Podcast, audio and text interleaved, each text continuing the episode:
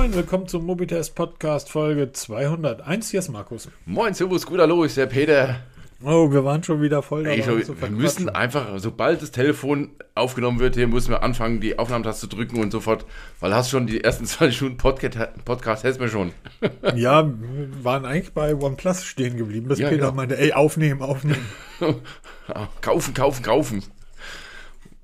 Ja, worüber haben wir gerade gesprochen? Ähm, ja, wollen wir Ähm, doch gerade mit dem Thema anfangen? Mit OnePlus. Worüber, haben- worüber haben wir gerade gesprochen? Ähm, wir haben drüber gesprochen, wie sind wir eigentlich?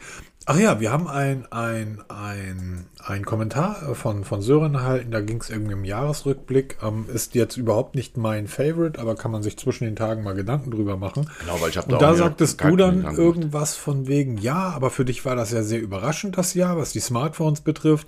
Erst irgendwie Nothing und dann ähm, sind wir von Nothing irgendwie zu One, ja klar, zu OnePlus, ist ja derselbe Richtig, genau. Gründer mehr oder weniger. OnePlus, ist der Überraschungskandidat und also der Downer bei mir war für 2022 war eindeutig OnePlus.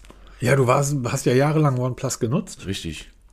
War, ich Und- war echt ein, was heißt Fan, ist ja wieder so ein Name, ne? Aber ich, ich mochte halt die Produkte, weil die halt immer gesagt haben, ähm, dass dieses Never Settle, ne? Das habe ich irgendwo so verinnerlicht und wenn was OnePlus auf den Markt gebracht hat, musste ich es kaufen, weil es war einfach so ein Zwang. Ähm, und ähm, das ist komplett verloren gegangen. Und jetzt kam ja raus, jetzt bringen sie in anderen Regionen, fangen sie jetzt an, Gaming-Monitore auf den Markt zu bringen. Und jetzt verrennen sie sich so ein bisschen und ähm, dann sind wir dazu gekommen, dass ja immer noch dieser Verkaufsstopp für OnePlus-Geräte da ist, weil mich ein Kollege angesprochen hatte, er wollte sich ein neues OnePlus kaufen und der Shop ist leer. Da sage ich, ja klar, die, die unterliegen einem Bann, Verkaufsstopp, die dürfen nicht verkauft werden. Wie Verkaufsstopp? Ja, hat was mit, ähm, mit Patenten zu tun und auch Oppo, wozu sie gehören und der wusste überhaupt nichts damit anzufangen, hat er noch nie gehört und war völlig überrascht, dass OnePlus nicht mehr zu kriegen ist. Und ähm, da sind wir dann irgendwie drauf gelaufen. Dann kamst du ja, übrigens gibt es ja jetzt die neuesten News, dass OnePlus ab sofort fünf Jahre Updates liefern will. Ähm, die Frage ist nur, gilt das jetzt rückwirkend auch für die bereits vorhandenen Geräte oder erst für neue Geräte, die wir wahrscheinlich nie wieder bekommen werden? Ich glaube, das interessiert die tatsächlich überhaupt nicht. Also ich, ich folge so einigen Indern auf, auf, auf, also Tech-Indern auf Twitter und da ist OnePlus ein Riesenthema. Ja, das ist die Ein- Nummer eins ne, in Indien. Der größte Und Markt. ähm, auch der, der, nicht, nicht Karl Pei, das ist ja der, der, der Nothing ähm, ähm, ähm, Founder. Pete Lau ist von Pete Lau. Auch der von morgen bis abends wird da getwittert. Es kommt jetzt irgendwie ähm, ähm, Oxygen OS 13 auf den Markt und äh, ganz viele tolle neue Sachen und ähm, viele neue Produkte. Und du hast so, wenn du das so durchliest, das Gefühl, das interessiert die einen Furz, ob es die Geräte in Deutschland gibt oder nicht. Dafür sind wir einfach als Markt wirklich zu unbedeutend. Das ist leider Fakt, ja. So, wir haben ja 80 Millionen Einwohner, davon sind irgendwie 40 Millionen im Alter, die ähm, Smartphones kaufen können. Und von diesen 40 Millionen haben, haben 15 Millionen ein, ein iPhone, 15 Millionen haben Samsung Gala- haben, haben Samsung Gerät und dann bleiben noch 10 Millionen über für alle anderen Marken. Richtig, So, und da wird dann ein Großteil bei, bei Xiaomi sein. Ähm, sehr viele werden die A-Klasse nutzen, auch von Samsung, deshalb hat Samsung so viel. Und dann hast du noch irgendwie eine Million Kunden, um die sich fünf oder sechs andere Marken prügeln. Ja, und sagen wir es mal, wie es ist. Was in ganz Deutschland am OnePlus verkauft wird, haben sie in Indien in einer Straßenecke Ja, genau. verkauft. Ne? Also das ist wirklich der, so der, der Fliegenschiss an der Wand. Das interessiert kein Menschen bei OnePlus. Erinnere dich doch damals, als das OnePlus Nord das erste erschienen ist. Ein fantastisches Smartphone zu einem günstigen Preis. Das Gerät haben sie in den USA nicht veröffentlicht. Genau. Und viele andere auch noch nicht. Ne? Genau. Also es ist ja nicht nur eins, es ist wirklich. Ne, da, da dürfen wir uns einfach nicht wichtiger nehmen, als wir sind. Und ähm, aber Weder bei Smartphones noch beim Fußball. ja, genau, da war irgendwas. Ich habe das gar nicht mitbekommen, weil ich habe aber keinen Fußball geguckt, aber jetzt nicht wegen Boykott, weil es mich einfach nicht interessiert. Aber es ist halt wirklich diese News, dass OnePlus sich auch jetzt mal annähernd an andere Hersteller und sagt, hier, wir liefern fünf Jahre Updates.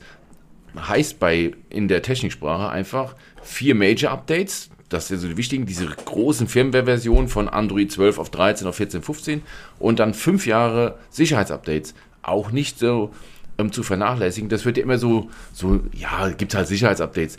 Die sind meiner Meinung nach sogar die wichtigsten Updates überhaupt, weil damit halt wirklich Löcher auch nachträglich gestopft werden, wenn dein Telefon nicht mehr aktualisiert wird auf irgendwelche Major Updates.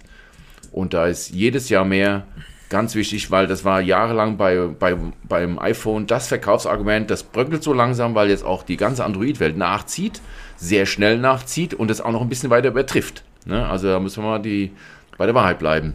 Ja, und wir dürfen auch nicht vergessen, dass das natürlich, ähm, also Google wäre es am allerliebsten, weil wir im Westen nutzen ja das Android von Google. Und Google wäre es am liebsten, wenn ähm, die Hersteller, die ihr Android oder ihre Google Android-Version auf ihre Smartphone packen, ähm, wahrscheinlich ewig Updates liefern. Google möchte wahrscheinlich, äh, das ist Google, glaube ich, relativ egal, ob Sam, wie viele Smartphones Samsung verkauft. Es sollen einfach so viele sein, dass die Leute das Produkt gerne nutzen. Und je geiler Android ist, umso weniger Leute haben einen Grund von dem Produkt, was sie nutzen, ähm, zu wechseln. Deshalb glaube ich auch diese Pixel-Strategie, dass Google irgendwann gesagt hat, Leute, zwei Jahre Updates bietet ihr. Und ähm, nach einem Jahr müssen die Leute ein halbes, ein Dreivierteljahr auf das neueste Update warten. Ähm, dann bauen wir mal lieber selber Pixel-Geräte und machen das mal selber. Ich glaube, das ist der einzige Grund, wenn die Hersteller die Geräte anständig gepflegt hätten im, im Laufe der Zeit, ähm, weil Google will ja eigentlich nur, dass man ihre Dienste nutzt. Sie verdienen ja kein Geld mit der Hardware, sondern die verdienen die Kohle mit ihren Diensten. Ja. Und, und weshalb nutzen denn viele mittlerweile Pixel? Weil du einfach bei Pixel nicht nur alle einmal im Jahr ein großes Update bekommst, sondern immer diese, diese Feature-Drops, die es dazwischendurch mal gibt. Ne? Da kommen immer so kleinere Updates mal, wo dann wieder mal eine neue Funktion freigeschaltet wird. Das ist ja das, was wir irgendwie lieben. Ne? Und das ist auch der Grund, warum ich jetzt persönlich zum Pixel gewechselt bin als ähm, Zweitgerät, weil du da halt immer wieder was Neues bekommst und das ist dann halt irgendwie, mir macht es einfach Spaß. Hm, das, das, das, das ist richtig. Man darf aber auch nicht vergessen, dass die EU-Kommission zusammengetreten ist und die EU gerade Maßnahmen plant, um ähm, Smartphone-Hersteller zu verpflichten, fünf Jahre lang Updates zu liefern. Jetzt wird der eine oder andere sagen, ja, das ist ja auch richtig so und das muss ja auch so sein. Sehe ich ein, ein Stück weit verstehe ich das. Ich verstehe aber auch einen Hersteller, dass der irgendwie sagt, du kaufst da, nehmen wir, nehmen wir, nehmen wir am um, um, Realme. Wie heißt dieses Gerät für 140 Euro? Um, ich steige da nicht mehr durch, ganz ehrlich. Na, wie, wie so willst du ein, ein Gerät, was irgendwie im Jahr 2020 auf den Markt kommt und 140 Euro kostet, wie willst du das fünf Jahre lang sinnvollerweise mit Updates versorgen? Das heißt, du wirst dann diese Geräte in der EU einfach nicht mehr bekommen oder erhalten. So einfach ist das. Weil Remy, sagt, es interessiert uns nicht, wie viele Geräte wir davon in, in Europa verkaufen. Da kaufen die Leute iPhones. Uns interessiert, wie viele Geräte wir in Asien verkaufen, in Indien, wo die Leute eben nicht so viel Geld haben und 100 Euro, 150 Euro für ein Smartphone ausgeben können. Und das ist für die ein Monatslohn. Das ist schon viel Geld, da machen wir unsere Gewinne. Dann gibt es die Geräte halt nicht mehr in Europa. Das heißt, das ist ein zweischneidiges Schwert, weil es soll ja nicht nur das Update für fünf Jahre ähm, ähm, durch die EU-Kommission zwangs eingeführt werden, sondern die wollen auch in dem Gesetzentwurf eine Regelung Bereitstellung von Ersatzteilen liefern. Das heißt, häufig gebrauchte Teile wie Batterien, Display, Kamera und so weiter sollen ebenfalls für fünf Jahre verfügbar sein. Wie willst du das bei einem Portfolio von Realme mit 750 verschiedenen Smartphones auf Lager legen? Ja, und verwalten. Ne? Und dann die ganze Logistik dahinter, das ist ja, ist ja eh schon irre. Das hast du ja heute schon nicht. Also ich, kaum möglich. Wie, wie gesagt, das, ich halte das eine für wie, wie das andere. Ähm, ich halte, es müsste da eigentlich in, in, irgendeiner Art und Weise einen Mittelweg geben. So, soll ich heute noch ein Symbian-Smartphone updaten? Äh, ja, genau, das ist ja auch sowas, ne? wäre da vielleicht noch der Schritt zurück zu Android One. Ne, dass du sagst hier, wir benutzen dieses nackte, man nennt es auch Android Vanilla, ne, dieses ganz nackte Android, wie es aus der Packung rauskommt oder vom Entwickler kommt, ohne irgendwelche Aufsätze wie es von Xiaomi oder von Samsung. Einfach dieses nackte hat der Motorola ziemlich, oder ich glaube, die machen es immer noch, ne, so ziemlich nackt und straight draufgeknallt. Da kannst du, denke ich, recht einfach über viele Jahre aktualisieren, weil du nicht viel anpassen musst. Wenn du mal guckst, mhm. was Xiaomi und du hast jetzt gerade Xiaomi 12 ne, in, in, in der Mache. Alter, was, ja ich immer jeden Tag neue Features. Ja, genau. Und nicht, dass die neu dazukommen, die sind da schon drin, aber das dauert Wochen, bis du darauf kommst, was das Gerät alles kann. Genau, und Wusstest das musst du, ja du alles noch mit updaten. Ne? Das ist ja der Wahnsinn, ey. Wusstet ihr, dass man sich die Ansicht des Taskmanagers ändern kann? Ich wüsste nie, warum ich die Ansicht des Taskmanagers ändern können sollte. Zu von quadratisch nebeneinander zu aufgefächert, so wie wir es. Aber das kannst du machen. So, weil es gibt wahrscheinlich Leute, für die ist das so ein Ich brauche, also es ist, ist der Wahnsinn. Individualisierung nennt sich das heute, ne? Das ist halt so, das ist so ein kleines Feature, aber du musst halt bedenken, je mehr Extras du hast, das musst du ja alles mitpflegen, ne? Mit der neuesten Android-Version, dann ist der Taskmanager wieder ganz anders aufgebaut, da funktioniert es nicht, da musst du es anpassen. Mhm. Und das, ich glaube, das könnte dann einigen wirklich hier zur, zur Stolperfalle werden, wenn du auch nicht die Manpower hast. Ne, jetzt überleg mal, du hast jetzt so ein Startup wie Nothing, ne? Die haben dann jetzt so zwei, drei Smartphones auf dem Markt die dann so im, immer weiter sich auffächern und da müssen die dann wirklich für fünf Jahre mit 50 Mann die Updates liefern. Da kannst du mal dieselbe Abteilungsgröße gründen, nur für die Pflege der Updates, ne? Ja, absolut. Ähm, wobei Nothing ja wirklich sehr spannend ist, die liefern ja, die liefern ja beständig. Da kommt ja wirklich im monatlichen Rhythmus ein Update nach dem anderen. Ähm, jetzt könnte man sagen, ja, das musste auch so sein im Vergleich zu dem, als das Gerät neu auf dem Markt war. Hat es dann vielleicht in drei Monate die Qualität erreicht, ähm, die die anderen bieten. Ähm, das wäre jetzt sehr böse gesagt. Ähm, grundsätzlich halte ich das aber für, für richtig gut. Wie, wie, aber das ist, die haben ein Gerät, weißt du? Genau. Ähm, ich glaube, Realme bringt im Monat mehr Geräte auf den Markt. Wo sind die überhaupt? Ja, das äh, Gibt's schnellsten noch? wachsende Smartphone-Marke der, Welt. der Welt. Ich vermisse oder? eure E-Mails, Leute. Die haben immer so für ein bisschen Erheiterung gesorgt, wenn dann im E-Mail. Jeden Tag. Ne, und das irgendwie weg. Ne? Gibt's die noch? Realme, meldet euch mal. Bitte ja, melde dich. Je, je, nee, ja, nee, ich glaube, ich habe die bei mir abgestellt. ähm, aber auch das ist total lustig. Ähm, übrigens, mittlerweile nennen die sich Fastest Growing Smartphone. Ähm, aber auch, auch da muss man, muss man. Hast du schon mal was von NASO gehört? NASO? Nee. N-A-R-Z-O. Ach so, ja, ja, ja. Das ist auch irgendwie so eine Untermarke, ne? Von irgendjemandem. Das ist eine Untermarke von Realme, die als genau. Untermarke auch nochmal fünf oder sechs verschiedene Modelle draußen. Richtig, irgendwas war da mal, ne? Die, und ähm, das ist, das ist einfach der absolute Wahnsinn, wie viele unterschiedliche Geräte die ähm, du von denen kaufen kannst. Also Smartphones. Wir reden hier nur von Smartphones. Dann bist du nur in der Realme-Serie wahrscheinlich bei so 30, 40, 50 verschiedenen Geräten. Und dann kommen aber auch noch Uhren dazu. Und dann kommen noch Staubsaugerroboter dazu. Und dann kommen noch Kopfhörer dazu. Und dann kommen übrigens, was, was schätzt mal, wie viele verschiedene Kopfhörer die auf dem Markt haben? Ach, da keine Ahnung.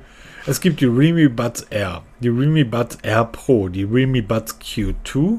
Dann gibt es die Air Neo. Wieso gibt es eigentlich die Air 2, die Air Pro und die Air Neo? Das ist ja der Wahnsinn, Realme Buds. Realme. Dann gibt es auch noch die Realme Buds 2 mit Kabel. Also es ist tatsächlich, ähm, es gibt auch verschiedene Smart TV Sticks. Also Pads und also so, wie willst du da die Updates? Wie viele Leute brauchst du da, um dort Updates zu liefern? Genau, das ist es ja. Also einfach dieser logistische Aufwand. Das ist von der EU wieder gut gemeint. Ich finde es als, als Kunde, finde ich das toll. Aber die Frage ist, und zu Recht laufen halt auch die Hersteller so ein bisschen Sturm, weil sie halt sagen können, Leute, das kann man einfach nicht abbilden in der heutigen Zeit. Ne? Alles schnell, schnell, schnell. Ja, Nachhaltigkeit, ja, natürlich müssen wir unsere Smartphones länger nutzen und die werden auch immer länger genutzt. Ich sehe es an mir. Also irgendwie ist jetzt mein Drang zum iPhone 14 Pro irgendwie recht stark abgehebt. Also auf Deutsch äh, interessiert mich im Moment gar nicht. Erstmal Punkt 1 wegen Verfügbarkeit, Punkt 2, weil es auch preislich nichts tut und ähm, ich mit meinem 13 Pro eigentlich super zufrieden bin. Aber ähm, wo wo fängst du an, wo hörst du auf? Ne? Gilt es dann nur für Smartphones oder musst du eben auch Watches updaten oder Headsets updaten oder weißt du, gucken, was du dann halt auf den Markt wirfst? Musst du, gilt das für dein ganzes Portfolio oder nur für, für Smartphones? Also ich denke mal, da muss die EU noch viel, viel Überzeugungsarbeit leisten, dass auch die Hersteller dann sagen, wie zum Beispiel das USB-C, ne? ist ja selber Ich Geschichte. weiß gar nicht, ob die EU da Überzeugungsarbeit leisten muss als ähm, Elon Musk Twitter gekauft hat, hat er getwittert, der Vogel ist frei. Und darauf hat der EU-Ratspräsident zurückgetwittert, ja, aber in Europa nach unseren Regeln. Ja. Wir bauen dir den Käfig. Apropos Elon Musk. Ach, Herr Uffiel. Ja, das ist ärgerlich. Ich habe mich, ich hab mich echt so geärgert. Weißt du eigentlich, Apple ist wirklich das schissigste Unternehmen der Welt. ja, es Ernsthaft? gab ein Treffen zwischen Elon Musk Ernsthaft? und und dem, äh, wie heißt er nochmal? Den, äh, ach, ich Koch. Wollte, genau hier, den. Tim Melzer, den, der Chef von Apple. Nee, Quatsch, Tim Cook. genau, Tim der, Cook. Herr Apple. Ähm, ähm, worum geht's?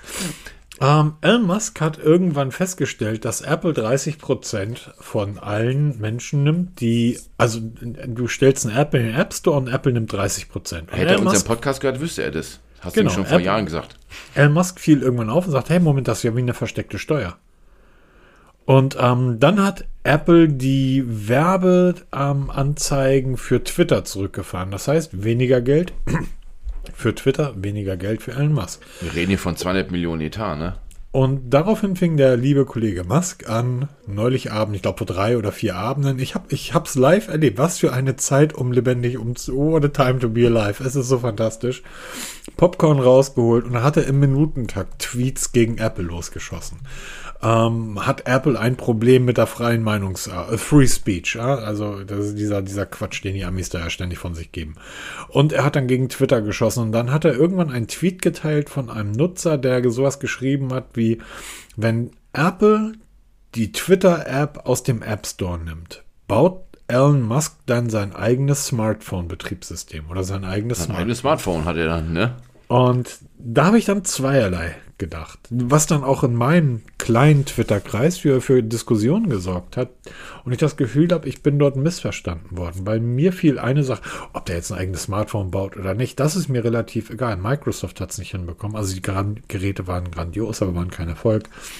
Das ist mir relativ egal. Ich hatte plötzlich eine andere Sache in meinem Kopf. Peter, du bist doch so ein, so ein Typ, du hast doch so ein, ähm, ähm, wie heißt deine Soundbar unterm Fernseher? Das ist doch Die Sonos. Sonos.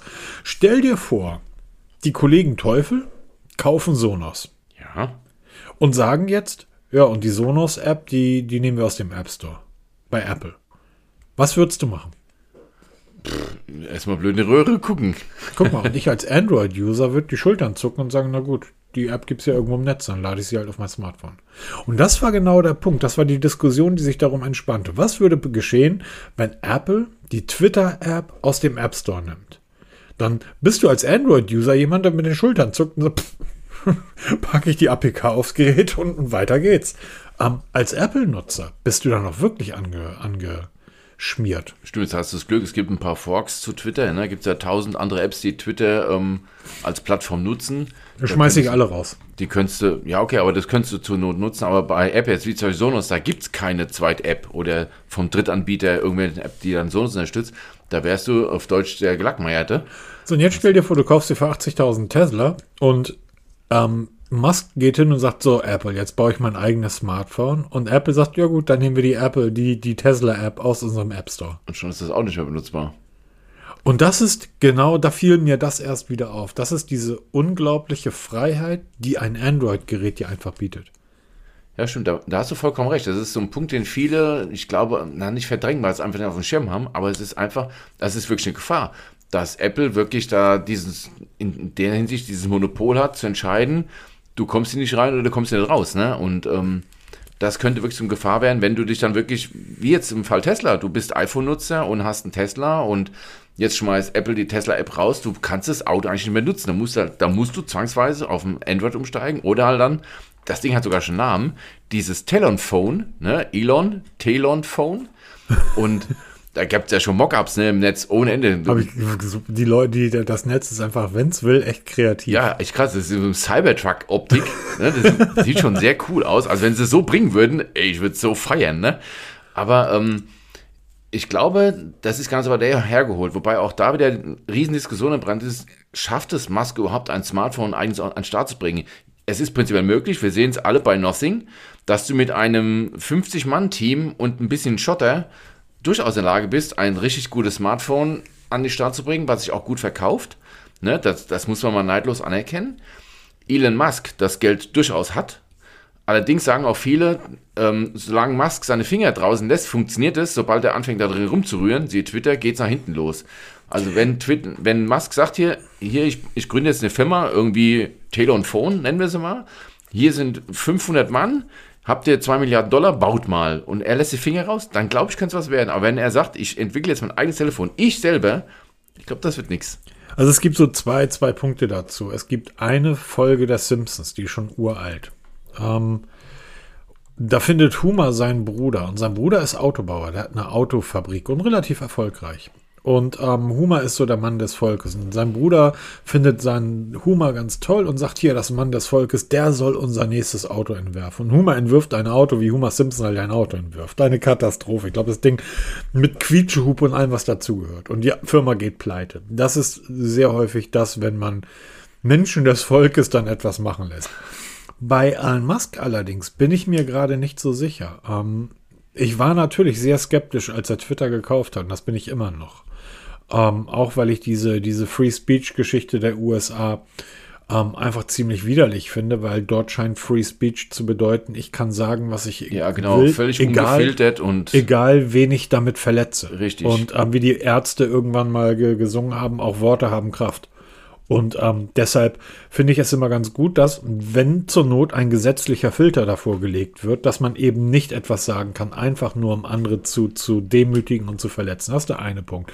Die andere Seite ist allerdings, dass mir Twitter mittlerweile recht gut gefällt und ich Jetzt nach, ich glaube, vier Wochen ist der gute Mann jetzt dabei, der Elon Musk. Ich auch am Anfang zu denen, ich habe auch sofort mein altes, uraltes Mastodon-Konto wieder reaktiviert, was ich seit als Mastodon auf dem Markt, seitdem habe ich das Ding da rumliegen.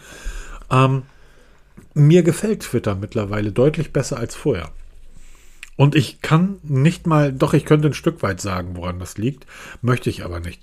Ähm, mir gefällt das und die Ideen, die er hat oder von, von denen du hörst, die er scheinbar entwickelt, jetzt mit diesem Verifizierungsbutton und diese ganzen Sachen sind dann dazu auch noch unglaublich Popcorn-tauglich. So, also ich würde heute nicht mehr Blanco unterschreiben, dass er Twitter an die Wand fährt. So, ähm, ich bin relativ überrascht, wie das Ding mit ähm, einem Viertel der Mitarbeiter läuft. Und die App läuft zurzeit bei mir besser als jemals zuvor. Ja, jetzt muss man wahrscheinlich sagen, die armen 2000 Leute, die dann in Büros pennen müssen, die arbeiten sich gerade tot. Ja, Aber es ist ein freies Land. Jeder von denen ist, ähm, ist anders als in, in, in, in bei der Fußball-EM oder WM. Jeder von den Twitter-Mitarbeitern ist in der Lage aufzustehen und zu gehen. Ähm, Demzufolge, ich bin mir da nicht ganz so sicher. Auch Tesla, er hat Tesla ja nicht gegründet, sondern er hat Tesla ja übernommen. Genau. Und un, un, unbestritten ist Tesla ein, ein wahrscheinlich der größte Erfolg seit, ähm, seit Apple Anfang des Jahrtausends. Weil das darf man auch nicht vergessen, die Apple-Aktie kostete 1991 irgendwie 13 oder 14 Pfennig oder 30 Pfennig und hätte ich mir damals ein paar Apple-Aktien und nicht ein paar Turnschuhe vom ersten Lehrlingsgeld gekauft, ähm, hätte ich heute Twitter kaufen können. Wahrscheinlich, ja. Aber das, äh, ich, ich bin halt nicht ganz so sicher. Aber es bleibt halt bei mir die Frage, ähm, es gibt ja nicht wenige, die behaupten, dass ähm, der Grund, warum äh, Windows Phone vor die, äh, vor die Wand gefahren wurde, lag darin, dass Instagram keine offizielle Windows Phone App herausgebracht hat, weil die Instagram-Macher seinerzeit wohl ähm, Probleme mit Microsoft hatten ähm, Apple-Fanboys, die Microsoft gehasst haben und die haben keine, keine Instagram-App rausgeballert. Und es gab eine Zeit lang auch Stress zwischen Microsoft und Google, wenn du dich erinnerst. Es gab auch keine YouTube-App. Genau, das, ähm, war das, ein, das war eigentlich der, der größte Hinkefuß von dem ganzen Windows OS Ne, weil das Betriebssystem war ja super. Wir haben es ja beide geliebt, wir haben es ja lange, lange genutzt. Ja, ja. Aber du hast immer wieder gehört, oh, mir fehlt die App. Und klar, es gab Drittanbieter, die dann Apps gebastelt haben, die dann teilweise auch besser waren. Ich erinnere mich immer an Foursquare. Da war die, ne, oder? Doch, es war Foursquare. Genau, genau, genau. Die genau. war Foursquare. als Drittanbieter-App von, von Privatiers programmiert deutlich besser als das Original. Aber ebenso die, die YouTube-Dinger da. Es lief halt es nur gab auch eine Instagram-App, die von, von jemandem programmiert wurde. Der Name würde mir jetzt sogar noch einfallen, wenn ich drüber nachdenke, weil der Typ ist dann, ist dann, glaube ich, auch von Microsoft übernommen worden, der, der Programmierer. Nichtsdestotrotz, es gab ja auch bei, bei iOS, erinnere dich an die Anfangszeit, es gab immer wieder Probleme zwischen Google und Apple. Und ähm, Google hat auch immer mal wieder gedroht, die Google Apps aus vom iPhone runterzunehmen. Und das ist der nächste Punkt. Oder das ist ein sehr spannender Punkt. Ich glaube, du kriegst das iPhone sehr schnell klein, wenn du die YouTube-App rausnimmst und wenn ein Masken eigenes Betriebssystem auf dem, oder ein eigenes Smartphone auf den Markt bringt. Ich glaube, die Schnittmenge von Hardcore Apple-Fans und Hardcore Musk-Fans ist relativ groß. Und ich glaube, die Schnittmenge von diesen beiden Gruppen, die auch noch unbedingt YouTube gucken wollen, die ist auch sehr groß. Ich nehme mich als bestes Beispiel dafür. Ohne Google-Dienst wäre das iPhone für mich absolut unbrauchbar. weil ich halt nach wie vor alles auf Google-Diensten habe und auch nur nutze. Ich nutze keinen einzigen Apple-Dienst, also weder Apple Mail noch sonst irgendwas. Und, Und die ähm, sind auch nicht gut. Das ist, das kommt ja noch, noch dazu. Die Apple-Software ist ja nicht gut. Neulich fragte irgendwie jemand, ähm, was ist, wenn, wenn Apple jetzt dieser jenes als Software. Achso, da sagte jemand, ja, wenn, wenn, ähm, wenn, wenn Musk, also wenn, wenn, wenn ähm, ähm, Musk die Twitter-App aus dem App Store rausnimmt, dann programmiert Apple eben sein eigenes Twitter. Wo ich dann nur dachte und auch geschro und auch schrob, hm, Apple soll eine Software programmieren, so wie Apple Karten oder was. Ja, Oder wie Apple Music. Oder sämtliche iOS-Versionen seit iOS 8 oder 9. Weil die sind alle Schrott. Die sind alle, Apple kann keine Software. Die können mittlerweile hervorragende Hardware. Aber die Software, das muss mir doch jeder jetzt recht geben da draußen, die ist doch nicht gut. Vielleicht kann mir funktioniert da, halt, ne? Und ja, nicht, vielleicht kann mir da einer der Hörer da draußen helfen, was mein MacBook betrifft und meine unglaublich langsame externe Festplatte, die erst so langsam ist, seitdem ich sie aufs Apple-Format formatieren musste. Das ist eine Frechheit. Ich, ich habe jetzt ein 50 Gigabyte, ein 90 Gigabyte Video hochgeladen. Das Hochladen auf YouTube hat fast schneller gedauert äh, oder ging fast schneller als das Exportieren von der Festplatte. Wie dem auch sei, das ist, ist ein sehr spannendes Thema, diese Musk-Apple-Geschichte. Wir uns noch sehr, sehr oft drüber leider, unterhalten. Leider gab es gestern dann ein Tweet von Elon Musk, ein kurzes Video und da hat er sich bei Tim Cook bedankt, dass Tim Cook ihn ähm, ausgiebig Zeit genommen hat, um ihn den Apple Campus und das äh, Apple Hauptquartier zu zeigen. Und es ist dort wunderschön und seit gestern folgt irgendwie Tim Cook auch dem Elon Musk auf Apple. Da haben sich zwei gesucht und gefunden ja, Best Buddies auf einmal, ne? auf einmal. ähm, und, aber das ist halt schade. Jetzt, jetzt Popcorn wieder, Popcorn-Zeit wieder vorbei. Warten wir auf das nächste Ding. Genau, es wird wahrscheinlich nur ein paar Minuten dauern, bis Musk wieder mal was Neues raushaut, das dann wieder, das ist ja immer, also gerade so diese Krypto-Geschichte, ne, weil Dogecoin, ne, das ist ja echt krass, der, der Junge twittert irgendwas und dann geht das Ding durch die Decke, um dann eine Stunde später wieder abzustürzen. Also der Junge, was heißt Junge, also der Elon Musk hat ja schon Macht, ne, man muss ja, also da liegen ihm ja Millionen zu Füßen und lesen ja alles von den Lippen ab und fangen es an zu deuten, was er damit meinen könnte und hin und her und hast nicht gesehen. Und er bewegt die Welten, ne? das muss man wirklich neidlos anerkennen. So verrückt er zu sein scheint, er hat dann irgendwo eine gewisse Genialität, sonst wäre er nicht dort, wo er ist. Und er bewegt die Massen und er bewegt Märkte. Und wenn er der Meinung ist, dass ähm, Apple böse ist, dann sagen ganz, ganz viele Menschen auf einmal, Apple ist böse. Dann jetzt treffen sie sich auf einen Kaffee, ne, laufen einmal den, den Apple Campus ab, dann sind sie wieder Best Buddies und jetzt ist Apple wieder gut. Keine, keine Wort mehr über zu hohe Abgaben an Apple und so ein Kram. Ne? Und auf einmal ist das alles wieder Friede, Freude, Eierkuchen und machen wir weiter wie immer. Ich stelle mir, stell mir gerade vor, wie das Gespräch von den Beratern von Tim Cook gelaufen wird. Ey, wir müssen uns mit dem Musk treffen. Wieso? Naja, guck mal, was der da irgendwie seit zwei Tagen macht. Das hat Einfluss auf unsere Aktien. Und nachher das auch das ist ja das Schlimmste. Das Schlimmste, was Apple für das Schlimmste, was Apple passieren kann, oder für Apple, ist ja ein Kunde, der ihre Geräte nicht mehr kauft. Also das geht Apple ja, es ist ja der, das kapitalistischste der kapitalistischen Unternehmen, was völlig okay ist. Aber die sind viel kapitalistischer als Google zum Beispiel. Wir müssen, du musst dich mit dem Musk treffen. Nein, ich will nicht, das ist ein Idiot. Doch, du musst unter einem, ja, fünf Minuten. Nein, zwei Stunden. Nein, zwei Stunden. Mit dem seid ihr verrückt. Was soll ich in zwei Stunden machen? Ich schmeiß ihn in den See. Muss, allein dieses Gespräch, das Anbahnen dieses Treffen, das muss sehr, sehr komisch gewesen sein.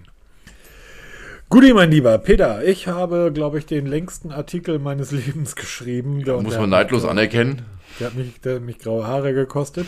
Die beiden Geräte sind dann demnächst, äh, wahrscheinlich morgen oder Montag auf dem Weg zu dir. Du musst ja noch den Testbericht zum Amazfit Band Amazfit 7. Band 7 schreiben.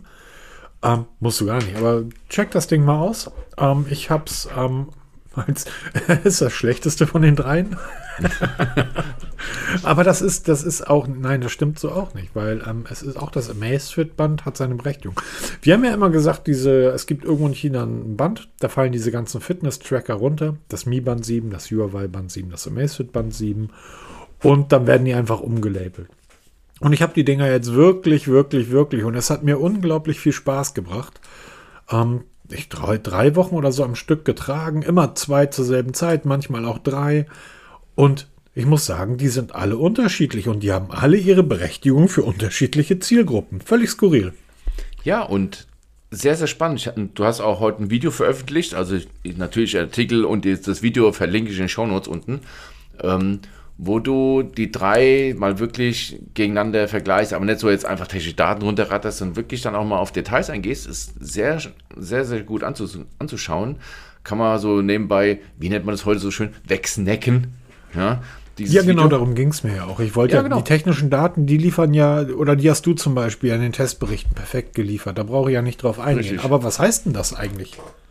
Das, darum ging es mir ja. So, ich, ich fand die, diese Idee zu sagen, okay, da gibt es ein Band, da fallen alle Bänder runter. Und dann stellst du fest, okay, das Mi-Band und das Amazfit-Band haben zum Beispiel dieselbe Laden, Ladeanschluss. Du kannst mit dem Ladeanschluss vom, deshalb ist der aus dem Mi-Band noch nicht ausgepackt. Du kannst mit dem vom Amaze-Band, Amazfit Band 7, auch das Xiaomi Mi Band 7 am Laden. Und dann stellst du von, drehst du die Dinger um und stellst fest, auch die Messeinheit auf der Rückseite, die sind relativ gleich bei den beiden Bändern. Dann stellst du aber fest, Moment, das Mi-Band ist aber viel länger und viel dünner, während das Display vom Amazfit-Band dasselbe Display ist, was im Huawei-Band verbaut ist. Dort ist aber die Unterseite komplett anders. Dort liegen die Messsensoren ein Stück weit auseinander, die Ladeeinheit ist eine komplett andere. Also die drei Geräte sind schon gleich, aber ähm, dann auch wieder nicht. Ja, und vor allem, es sind halt diese Kleinigkeiten, diese Details, gerade in diesen Apps, ne? Und das zeigst du auch so schön, ne? dass du, du hast ja dann eigene Favoriten und so kann jeder für sich selber schauen, was ist mir wichtig. Ist zum Beispiel jetzt hier dieses Thema Watchfaces wichtig. Da ist natürlich nach wie vor das Xiaomi ungeschlagen, ne? weil es gibt die Drittanbieter-Apps, mit denen du ähm, deine Watchfaces draufladen kannst. Das hast du bei Huawei nicht so, ja. Da hast du zwar eine große Auswahl von Serie, aber viele sind auch kostenpflichtig, weil dann, da gibt es halt viele kostenpflichtige dabei. Da kriegst du aber keine Drittanbieter-Apps dazu, dass du dann da irgendwas drauf schaffst. Du hast bei Amazfit jetzt die Möglichkeit, Apps zu installieren.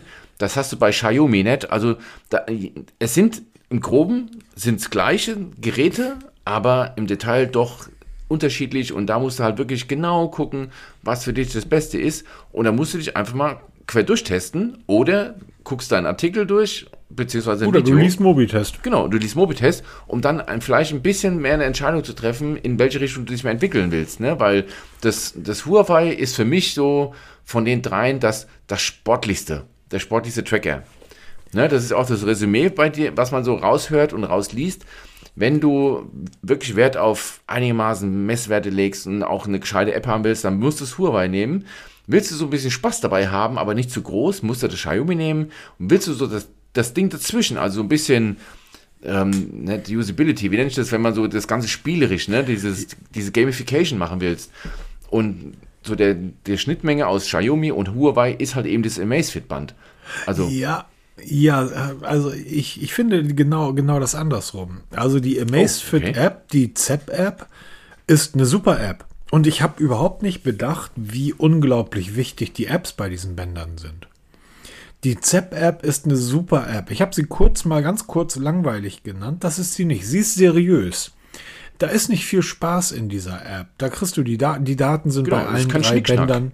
Genau, die sind bei allen drei Bändern wurscht. Die Daten, also die Pulsdaten und so, vergesst das, Leute.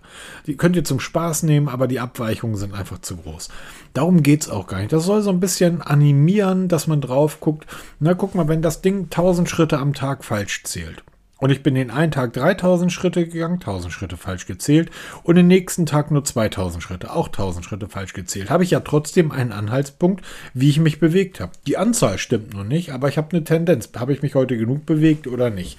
Und genauso würde ich die sehen. Die ZEP-App ist unglaublich seriös. Die ist ein Stück weit langweilig.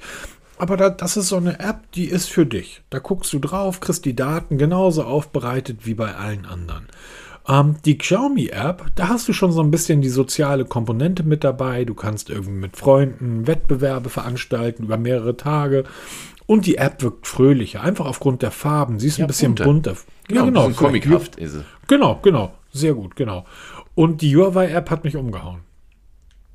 Die, die hat mich so umgehauen, dass ich mir wirklich wegen dieser App ähm, eine neue Uhr gekauft habe. Ja, und das, das finde ich einen sehr interessanten Ansatz, weil wenn man Amazfit schon seriös nennt, dann ist Huawei schon Richtung Profi, weil du hast da viele, viele Möglichkeiten, was du anpassen kannst, um halt eben auch diese, diese sportliche Note hervorzuheben. Also das ist schon sehr umfangreich, was du da alles machen kannst. Aber ähm, viel spannender ist jetzt der Kauf von deiner neuen Watch. Da bin ich, das hat mich schon ziemlich ich muss, ich muss, eine Sache muss ich bei der, bei der Huawei-App noch dazu sagen, weil das ist wirklich wichtig. Die Huawei-App beinhaltet so eine, ich glaube, die nennen das eine Health Plus-Geschichte. Ja. Habt ihr vielleicht schon mal gehört? Es gibt auch andere Anbieter, die bieten so eine Plus-Fitness-Geschichte an. Grüße gehen nach Apple, Grüße gehen aber auch zu Google und Fitbit und vielen anderen. Und ich bin ja Fahrradfahrer, ich bin ja kein Läufer. Und ich bin in einem Triathlon am, am oder ich lese so, einen Triathlon-Blog und der hat nämlich diese, diese App getestet und ist der Meinung, dass diese App, also wenn du diese Help, ähm, Health Plus App nutzt, da kriegst du ähm, Anleitung. Und zwar leitet die dich über Wochen, nicht heute und morgen, sondern wirklich über Wochen kriegst du dort Vorschläge und Pläne vorgelegt, wie du zu einem Läufer wirst. Und ich würde gerne laufen, weil ich im Winter laufen angenehmer finde als Fahrradfahren. So, wir, es liegt heute Schnee hier in Norddeutschland. Ich habe die ganze Zeit überlegt, heute Abend jetzt noch schnell eine Runde mit dem Fahrrad zu fahren, aber mit 25 mm Reifen und einer klassischen Seilzugbremse mitten in der Nacht irgendwie auf zugefrorenen Straßen zu fahren mit 40 Stundenkilometer, da laufe ich lieber aber ich kann nicht laufen. Und so.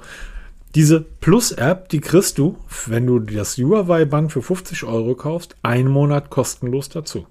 Das finde ich schon mal sehr gut, dass man das mal einen Monat testen kann. Dann bietet dir diese App ganz, ganz viele Spielsachen, die ich einfach toll finde. Du fährst, du trainierst. das heißt, du schaltest den Trainingsmodus ein. Du läufst irgendwie, da fährst Fahrrad. So, und dann hast du in all dreien dieser App, in allen dreien diese Übersichtskarte, wo man sieht, wo du gelaufen bist und wenn du runter scrollt, siehst du dann deine Daten, Pulsdaten und so weiter, die alle nicht stimmen. Bei der Huawei-App kannst du aber einen Film daraus machen. Du siehst die Schreck, diese Strecke und dann kannst du die im Vogelflug auf dem Display hinterherfliegen lassen. An bestimmten Punkten werden dann die höchsten Herzwerte und die höchste Geschwindigkeit angezeigt und du kannst noch extra Bilder damit, die du unterwegs gemacht hast, mit in diesen kleinen Film reinladen. Diesen Film kannst du mit einem Knopfdruck, der wird sofort auf deinem Smartphone gespeichert. Den kannst du aber auch mit einem Knopfdruck für wenige Kilobyte an Teilen, Instagram, Twitter, zu Freunden, wo auch immer hin. Auch diese soziale Komponente und so weiter, die fand ich bei der Huawei-App ist so fantastisch, dass ich mich irgendwann gefragt habe, ich habe durch diese Bänder ganz viel Spaß an Uhren gefunden. Die, die mir lange Zeit, das ist so wie bei dir mit dem iPhone. Genau, ich habe so. früher Smartphones geliebt, mittlerweile habe ich also gar keinen Bock mehr drauf. ich nutze eine Fenix, ich nutze eine Garmin Fenix, eine bessere Sportuhr gibt das nicht. Die ist für mich als Fahrradfahrer immer noch nicht perfekt, aber die Updates, die kommen, die Uhr ist perfekt, sieht super aus, tolle Uhr, zehn Tage durch, bla, alles super. Und ich habe dann irgendwann durch diese, durch diese Fitnessbänder gemerkt, hm, es gibt da ja auch noch andere hübsche Töchter. Achso, zwischendurch habe ich mir dann ja noch die, die Amazfit Bip, nee, die Amazfit GTS 4 Mini besorgt. Ja. Ähm, und dadurch bin ich dann wieder auf den Geschmack gekommen. So mal eine andere Uhr. Und dann saß ich hier und dachte, okay, mal, eine, mal wieder eine, Peter nennt es immer Smartwatch testen. Und dann dachte ich, hab, bin ich so durchgescrollt, habe mir das so durchgelesen, habe mir die Uhren angeguckt und dachte, okay, die Pixel Watch kenne ich. Die ist mir zu klein. Die Galaxy Watch gefällt mir vom Äußeren einfach nicht. Und dann bin ich äh, bei der Huawei Watch GT3 gelandet die während der Black Deal Week bei Amazon für irgendwie 170 Euro über den Tisch ging. Und dachte ich, hm, 170. Da kannst du eigentlich du zu sagen. Ne? Die Uhr. Dann habe ich mir in einigen Foren das durch, nee, Foren, auf einigen Blogs Testberichte dazu durchgelesen. Und dort schrieb einer, dass der mit einem Pulsband gefahren ist. Also hat die Uhr mit einem, mit einer Garmin getestet, die mit einem Pulsband verbunden ist, so wie ich das auch immer mache. Und die Huawei Watch hat zwei Schläge Differenz gehabt. Was ich für sensationell halten das ist würde. Richtig, richtig gut. Dann habe ich durchgelesen, dass Huawei in diese Uhr bestimmt besondere Techniken eingebaut hat ähm, und dass die ein Team haben, wo 40 Leute nichts anderes machen, als die Pulsgenauigkeit dieser Uhr einzustellen. Und dann habe ich festgestellt, es gibt diese Uhr auch noch als Pro-Version aus Titan. Und ja. die habe ich gesehen und gedacht, Alter, sieht die gut aus. Dann habe ich festgestellt, oh, da gibt es einen Testbericht auf Mobitest. genau, ist noch gar nicht so lange her. Ähm, ja, die ist ja auch noch gar nicht so alt. Richtig. Und ähm, Nach wie vor da, das Topmodell. Genau, und da wir derzeit die Black Week bei, bei Amazon hatten, habe ich die dann zu einem Preis geschossen, wo man dann Du zu sagen konnte. Und die ist gestern angekommen. In welcher Farbe? Ähm, natürlich Titan, also Silber Titan, mit dem Silber, ne? schwarzen Kunststoffarmband.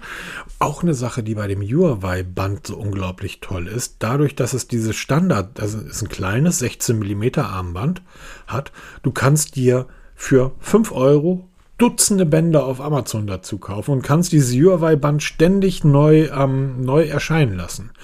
Fürs Mi-Band ist das auch möglich. Da gibt es auch tausende von Armbändern. Beim Amazfit-Band gibt es nicht so viele.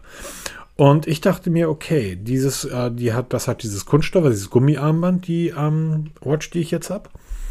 Ähm, in Schwarz mit äh, dem silbernen Titel. Das sieht einfach unglaublich gut aus, diese Uhr. Aber ich könnte da auch ein braunes Lederarmband zu tragen, wenn ich keinen Sport mache. Das heißt, äh, gestern glühte so ein bisschen mein Herz. Muss ich ganz ehrlich sagen, weil ich habe da meine Garmin, ich werde sie gegen die Garmin testen und wenn sie die Garmin schlägt oder auch eine Ansatz, werde ich sie behalten, weil meine Garmin ist mittlerweile ein Jahr alt, ich trage die Tag und Nacht, äh, Fahrradfahren durch Wälder, also die, die ist mitgenommen, ist eine, die hat einiges erlebt, die Uhr. Und ich habe sie dann gestern eingerichtet und stellte dann fest, wow, das dauert ungefähr eine Stunde, bis die scheiß Updates geladen wurden. Und dann musst du diese Huawei-App installieren und dann musst du ich habe mittlerweile die Huawei App Galerie auf meinem Handy. Ja. Lohnt sich skurril. absolut, weil da gibt es meistens aktuellere Versionen als im App Store, also im Play Store. Heute Morgen, ich installiere diese App Galerie, heute Morgen, und die sagt mir, dass auf meinem Smartphone, auf meinem Android-Gerät, Updates von Apps da sind, die ich installiert habe. Und ich gucke in den Play Store und stelle fest, hm, nee, die sind nicht da. Aber wieso sind die schon bei Huawei in der App Gallery als Update da? Das ist so ein Ding, da frage ich mich immer wieder, weil irgendwie scheint die App Gallery ja das Smartphone zu scannen, welche App du auch von ganz mal aus dem Play Store runtergeladen hast Ja. und bietet dir Updates aus, dem, aus der App Gallery an, über die, die den Play Store überschreiben. Das funktioniert wohl und da findest du oft Apps, gerade Xiaomi und so Geschichten, viel aktuellere Versionen, die teilweise auch schon neue Funktionen drin haben, die du in, der, in dem Google Play Store noch lange nicht siehst. Also Curve so das beste Beispiel. Curve App aus der, aus der Huawei App Gallery ist deutlich aktueller und deutlich umfangreicher als die Play Store Version. Naja, jedenfalls habe ich dann dieses, diese Uhr eingerichtet. Die App ist auch wieder die Huawei Health App und ähm, da muss man aber eine andere Version installieren. Das hat eine Stunde gedauert, alles in allem. Ähm, aber Alter, ist das eine geile Uhr. Ja, mir, mir hat es war bisher eine der besten von mir getesteten Uhren. Kann ich auch sehr gut daran erinnern. Ich habe halt, ich hatte diese, auch die Version mit dem grauen Lederarmband bekommen zum Testen, habe das aber dann recht schnell, weil ich liebe Edelstahlarmbänder und mit der 22 mm Standard-Steckbreite habe ich zig Bänder hier ruckzuck dran, weil werkzeuglos wechseln ist für mich mittlerweile sehr, sehr wichtig geworden, weil ich habe keine Lust mehr, da irgendwelche Schrauben rauszunehmen oder irgendwelche Stege mit so einem Federtrenner, ach, mit so einem Federteil da, total nervig. Und das hat dann ruckzuck, habe ich mein Edelstahlarmband drum und dann sieht das richtig edel aus. Und das ist mittlerweile, ähm, da langsam habe ich so ein bisschen den Hals voll von der Apple Watch, weil wann bringt denn die endlich mal eine runde Uhr, die halt wirklich auch mal nach Uhr aussieht? Alter, sieht die geil aus. Die sieht einfach, die sieht einfach, also A, dieses Wissen, das, und das ist tatsächlich total dumm und bescheuert, dass man irgendwie, ich sag mal, 150 Euro mehr ausgibt, weil die kann bis auf Juhu, EKG, ja, ganz toll. Und ähm, Venenverhärtung oder sowas, was, wie heißt das? Du bist der, du bist ja der Mediziner, medizinische Arteriosklerose, oder was? Nee, warte mal. Die Uhr kann messen. EKGs kann die messen. Ja, Dann kann die messen ähm, ähm, ähm, ähm, Sauerstoff, kannst du, also Blutsauerstoff kannst du Ja, messen, das können ja kannst du alle. machen. Das ist ja Standard. genau. Hauttemperatur, war nicht noch Hauttemperatur dabei? Ja, Hauttemperatur misst sie auch. Und warte mal kurz, ich muss mal einen Blick auf die Uhr werfen. Luftdrucksensor haben wir noch. Wie heißt der Quatsch?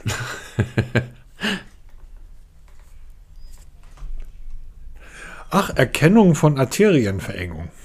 Ah, ja, okay. ähm, ja, äh, keine Ahnung, wie die das erkennen will. Da, Ich habe ich hab heute irgendwo eine News gelesen von, ich glaube, Welcher Hersteller bringt nur auf den Markt die S1 heißt? Ist das Xiaomi? Heißen die Ja, Xiaomi? genau. Uhren? Da kommt jetzt zunächst das neue Modell. Und ähm, das soll ähm, Körperfett und ähm, Körpermuskelmasse erkennen können. Ja, da, Das funktioniert wahrscheinlich so ähnlich toll wie mit den Wagen, wo das ja hervorragend funktioniert. ja, das Die, kann auch die Galaxy Watch 5, kann es nämlich auch.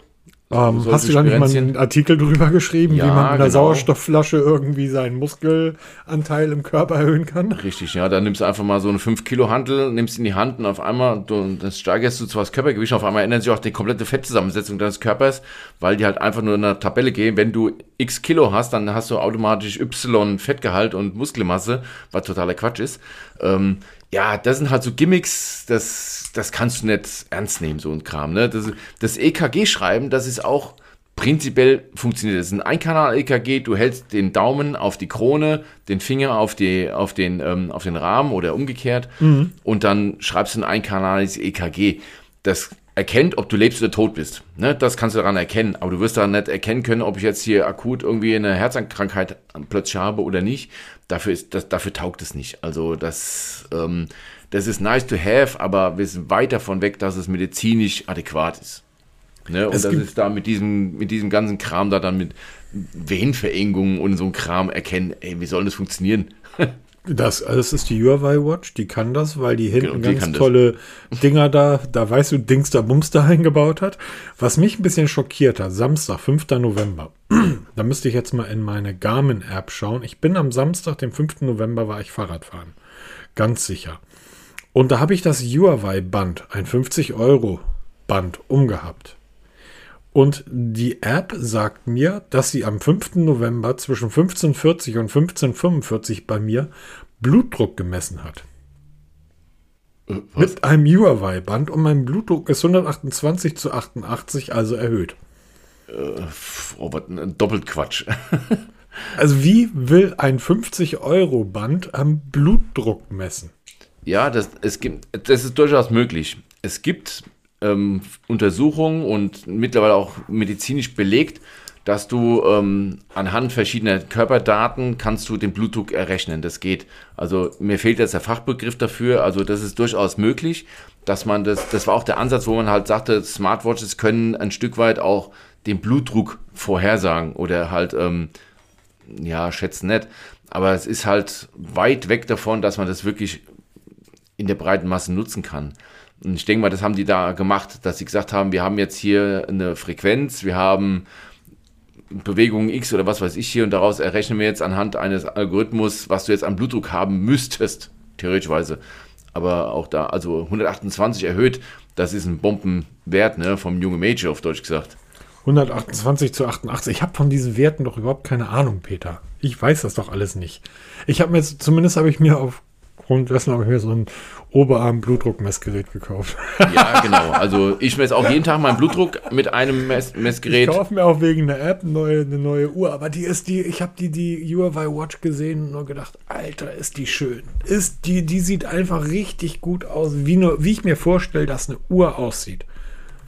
Genau, und das bräuchten wir jetzt noch mit Apple-Logo drauf. Eine runde, schöne Uhr, weil Apple kann Uhren bauen, nur das Ganze nicht in eckig, sondern mal rund, dass man doch die Wahl hätte. Was ich jetzt spannend finde, ich habe natürlich alles eingeschaltet, ne? Also hier wird 24 Stunden meine Körpertemperatur gemessen. Alles ist an. Ich gehe davon aus, dass ich ungefähr vier Tage mit dem Akku hinkomme. Ja, das ist Wieso komme ich vier Tage mit einer Uhr hin, wo alles eingeschaltet ist? Äh, Permanente Pulsmessung, permanente SPO2, permanente ähm, Körpertemperatur. Ich wette, wenn ich das ausschalten würde, würde ich da wahrscheinlich auf acht Tage kommen. Warum schaffe ich das? Und warum kommt eine Pixel-Uhr auf oder die Pixel Watch auf, ich sag mal, acht Stunden? Eine Apple Watch kommt ja auch nicht viel länger, eine Galaxy Watch auch nicht. Wie schafft Huawei das? Dass die, das war einer der Hauptgründe. Ich will keine Uhr haben, die jeden Tag aufladen muss. Übrigens auch ein Feature bei den Bändern. 30 Tage beim Mi-Band, wie beim Mi-Band 1 sind utopisch, liebe Leute. Aber 7 bis 10 Tage sind, auch wenn alles eingeschaltet ist, absolut drin. Und ich möchte so alle, alle 5 bis 10 Tage das Ding mal für eine halbe Stunde irgendwo hinlegen. Super. Aber wieso schafft, ähm, schafft, schafft Huawei das scheinbar und die anderen nicht? Es liegt an den Apps. Weil auf der Pixel Watch oder auch auf einer Apple Watch laufen ganz andere Apps richtig nativ. Also das sind ja keine Ich habe auf die Anzeigen, Pixel Watch nicht eine App geladen. ich hatte zum Beispiel bei mir alle möglichen Apps drauf, ne? Was du, alles, was du so brauchen kannst und was dann wirklich in Echtzeit Daten abfragt, wie zum Beispiel Sonos und so, die UI-Lights und den ganzen Kram da, ne? Was ich auch auf der Apple Watch tagtäglich nutze. Oder Nuki, diese Geschichte, ne? Das läuft ja permanent im Hintergrund, weil die Uhr muss ja permanent verbunden sein, um zu wissen, läuft jetzt der Welt schon Richtung Tür oder nicht, oder ist Ah er ja, jetzt klar. unterwegs. Und das, das zieht halt den Akku. Und das haben halt die Uhr, die Huawei Watch hat das nicht, auch viele andere haben das nicht. Und deshalb haben die diesen niedrigen Akkuverbrauch. Das ist ja das, warum ich immer unterscheide zwischen so einer, zwischen so einer Smartwatch, smart deshalb, weil die halt wirklich permanent online ist und mich ähm, bei Laune hält oder mich informiert hält, was du mit der Huawei Watch nicht machen kannst, nicht in dem Maße. Klar kriegst du Benachrichtigungen von WhatsApp und über Anrufe und so ein Kram. Aber du kannst halt nicht so viel machen wie jetzt mit einer Apple Watch. Wie zum Beispiel jetzt meine Sonos-Anlage steuern. Ich kann meine komplette Sonos-Anlage von jetzt hier, wo ich sitze und einen Podcast aufnehme, steuern, die im Wohnzimmer ist. Das geht einwandfrei. Oder ich kann den Roku TV-Stick, kann ich über meine Apple Watch steuern oder mein, mein Saugroboter. Ja, das, das geht alles, das geht halt mit Huawei nicht. Und das ist genau das, wo dann halt der Akkuverbrauch herkommt. Das ist aber, das kann aber nicht sein, weil ich nicht eine App auf die, auf die, ähm, auf, auf, auf die ähm, Gala, auf die Galaxy, auf die Pixel Watch geladen Aber ich glaube einfach, dass diese permanente Verbindung halten ins WLAN, das ist das, wo der muss, Hase muss, die, muss die Huawei Watch doch auch. Aber sie ist nicht permanent mit dem WLAN verbunden bei dir. Sie wird wahrscheinlich die meiste Zeit nur per Bluetooth verbunden sein und da ist mir heute so akkusparend, dass wir problemlos mehrere Tage, weil früher war es ja, ich erinnere auch noch hier, muss Bluetooth ausschalten, Akkukiller. Ja, Die stimmt. Zeiten sind zum Glück vorbei. Ne? Heute kannst du pro Tag zieht Bluetooth 1% Akku, wenn überhaupt. Ja. Und deshalb kannst du es permanent anlassen. Aber halt dieser niedrige Verbrauch. In dem WLAN sieht die ganze Sache schon wieder ganz anders aus. Ne? Eine permanente WLAN-Verbindung, was ja die Apple Watch hat, die ist ja permanent per WLAN verbunden auch, weil es halt schneller ist als über Bluetooth. Das zieht halt den Akku leer. Und wenn du die, die Huawei hat, WLAN, und wenn du das einmal auch rege nutzt, ich sage so mal Datenübertragung, dann ist auch ein Akku von der Huawei Watch nach we- wenigen Stunden leer. Das geht. Ja, also ich, ja. Aber eine hervorragende Wahl, absolut unbenommen. Es ist für mich nach wie vor in der Android-Welt eine der besten Uhren, die du kaufen kannst für Geld. Und da gibt es auch übrigens eine Neuigkeit von Huawei bezüglich einer Smartwatch. Und zwar bringen sie jetzt ein, das steht kurz bevor der Start, eine Uhr auf den Markt mit einem integrierten In-Ear-Headset. Ziemlich schräg, ist kein neues Konzept, ist aber jetzt wieder auf, auf modern gemacht. Das heißt, du kannst das Display wegklappen und dann unter dem Deckel hast du zwei In-Ear-Headsets, die du an den Ohr stecken kannst und hast dann ein Headset dabei. Ähm, ich habe mal eine Uhr getestet mit einem integrierten ähm, mit einem Headset. Ich habe den Testbericht nicht mehr gefunden. Ich war das Oki, ich glaube, das war eine Uhr von Oki. Da hast du die, ähm, das Headset war an den Seiten einge eingesteckt, konntest du so rausdrücken, hast du ein In-Ear-Headset gehabt. War von der Idee nicht schlecht, in der Praxisumsetzung leider eine mittlere Katastrophe, war absolut nicht praxisgerecht. Aber von Huawei kommen im Moment ja nur so Dinge, ne? Haben, haben die nicht auch die Uhr jetzt gerade vorgestellt, wo du das Gehäuse, also dieses Innenteil rausnimmst, dass du das ganze Gehäuse mit Armband wechseln kannst?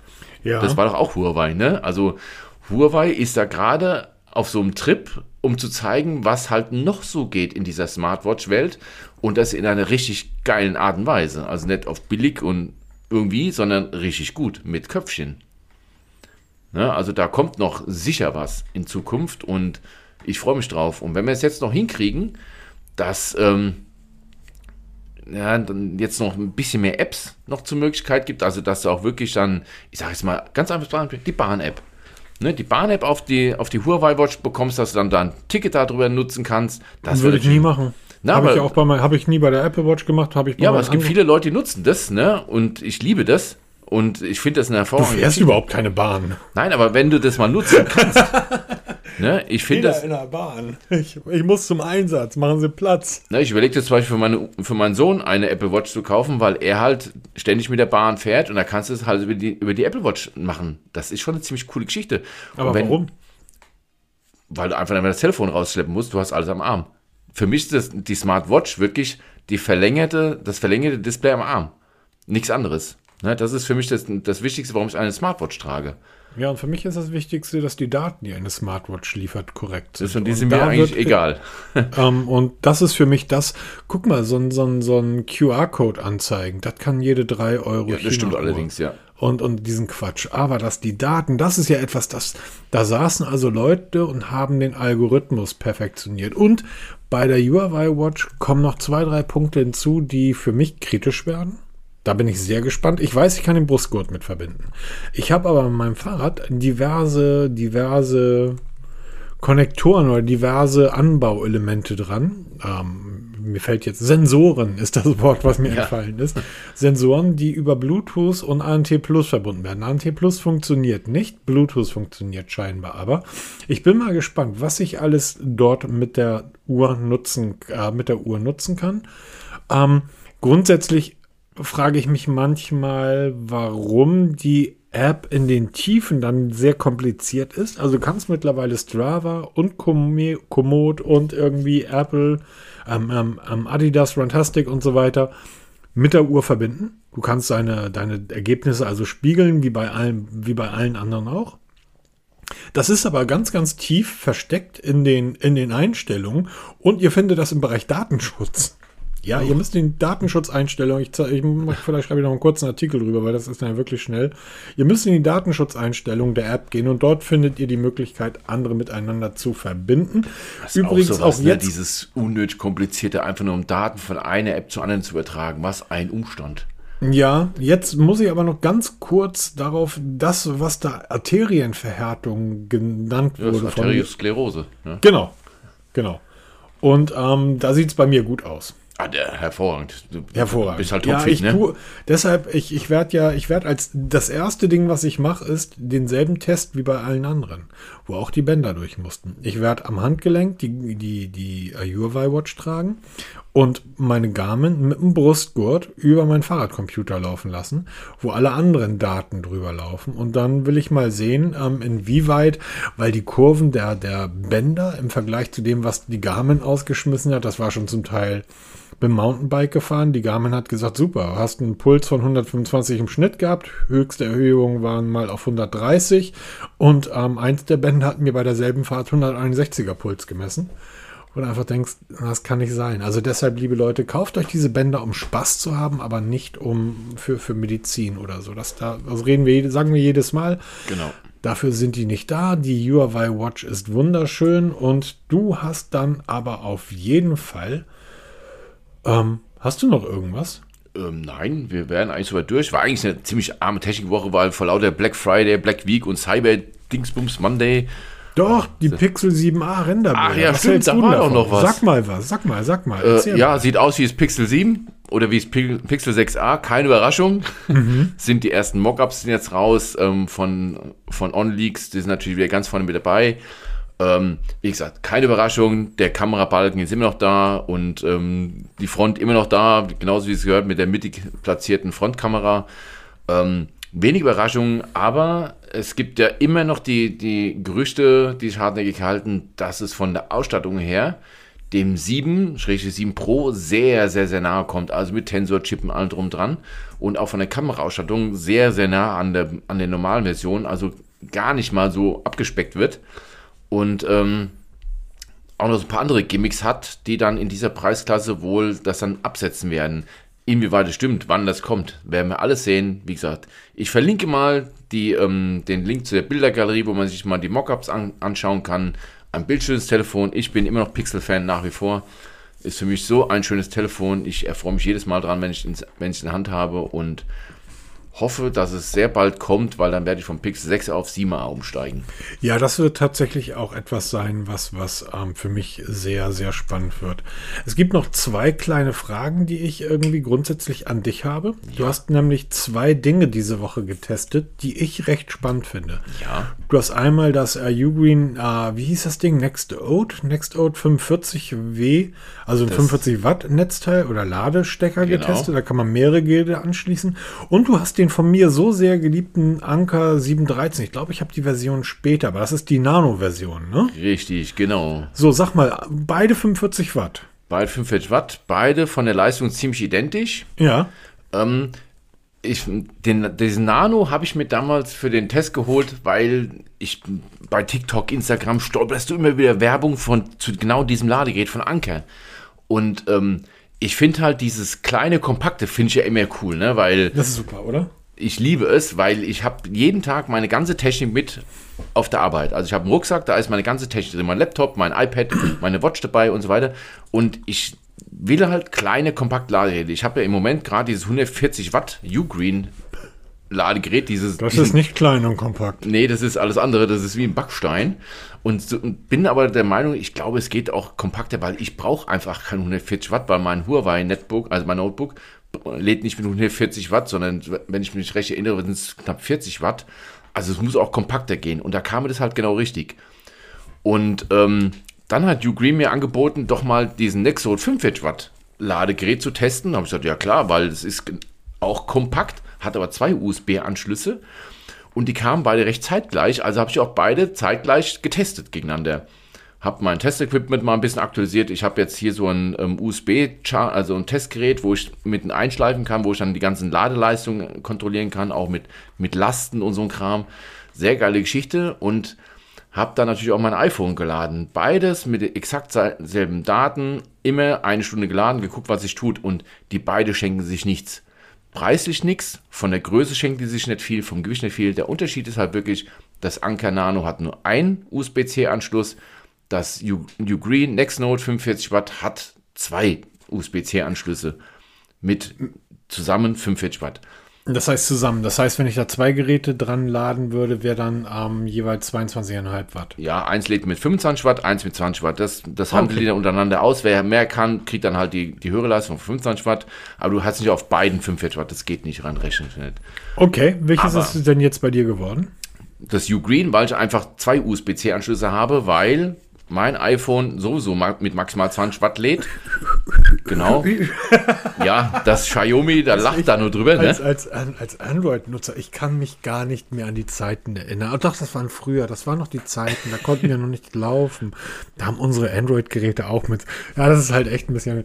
Aber ich sollte die Klappe halten, mein Zenfone lädt, glaube ich, auch noch mit maximal 30 Watt. Na, aber das Und wirklich, kann nicht kabellos geladen werden. Da lacht jetzt der Apple-Nutzer drüber. Ja, genau. Aber es ist halt, was du brauchst. Wenn du sagst, ich lade eh sowieso immer nur mein Smartphone damit, dann nimmt es Anker, weil das halt super kompakt ist und es hat halt wirklich, was mir halt gut gefällt, diese super kompakten Ladegeräte, die jetzt so viel Leistung haben, ohne warm zu werden, ohne dass da was pfeift. Also es ist wirklich von der Verarbeitung schon richtig, richtig gut und gerade auf Reisen ein immer wichtiges Ding, weil unsere Smartphones werden potenter, unsere Tablets werden potenter, unsere Laptops werden potenter. Jeder MacBook-Nutzer kann Lied davon singen. Nicht jedes Netbook kannst du an jedem Netzteil laden, da, da sind die echt total kritisch. Ja. Ich habe hier, ich habe hier super Netzteile von diversen Dell-Laptops. Ähm, glaub, die haben aber die Power, aber glaubst du, die laden mein MacBook auf? Ja, genau. Das ist nämlich alles nicht so einfach. Und dann muss auch noch das Kabel dazu passen, ne? Weil ja. was nützt dir ein 140 Watt Ladegerät, wenn dein Kabel einfach bei 20, 20 äh, Watt schlapp macht und zum warmen ähm, Klingeldraht wird oder zum Leuchtdraht, weil es sich so, so erhitzt. Also das ist alles sehr, sehr interessant. Ich habe übrigens noch zwei Ladegeräte von Ugreen hier liegen mit, äh, ich müsste lügen, mit 100 Watt und 60 Watt auch so große Brickets, die werden jetzt als nächstes getestet, weil da habe ich dann die komplette Portfolio da. Werde ich dann mit meinem neuen Testgerät einmal durchjagen mit ähm, Lastwiderstand von 3 Ampere, mal gucken, was sie dann wirklich leisten, an allen Ausgängen gleichzeitig.